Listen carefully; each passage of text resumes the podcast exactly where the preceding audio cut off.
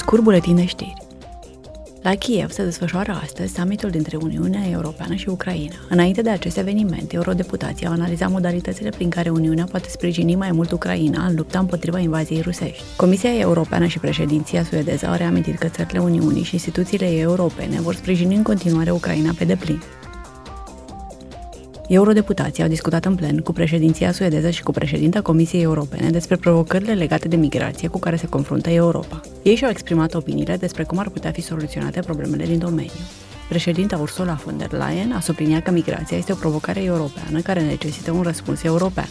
At the European Council next week, I will La Consiliul European de săptămâna viitoare le voi propune șefilor de stat și de guvern două căi de acțiune separate. Prima este reprezentată de procesul legislativ, iar a doua de acțiunile operaționale pe care le putem întreprinde deja. Legat de procesul legislativ, cea mai eficientă măsură ar fi să avansăm noul pact privind migrația și azilul, iar în ceea ce privește a doua cale propusă, este nevoie de o acțiune imediată. The second work strand is immediate action. Ministra suedeză pentru afaceri europene, Jessica Rosval, a intervenit în numele președinției Consiliului. Ea a menționat că, la Consiliul European Extraordinar de săptămâna viitoare, liderii Uniunii Europene vor analiza aspectele legate de migrație, dar și situația din Ucraina, agenda economică și un plan industrial european.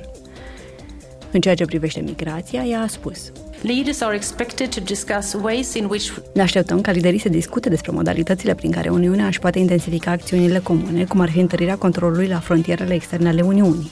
Aici sunt incluse sprijinul acordat de Frontex prin acțiuni ale statelor membre și utilizarea instrumentelor informatice. O altă modalitate ar fi colaborarea cu țările de origine și de tranzit pentru a evita noi decese și a combate migrația ilegală pe toate rutele folosite. To avoid further death and counter illegal migration. În timpul dezbaterii, eurodeputații au dorit să vadă ce rezultate s-au obținut în domeniul migrației și politicii de azil după ani de discuții între țările Uniunii.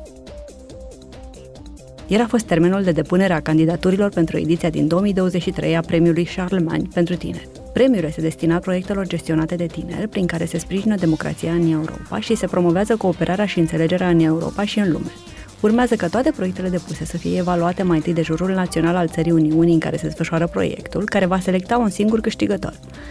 Dintre cei 27 de câștigători naționali, jurul european va alege trei laureați europeni.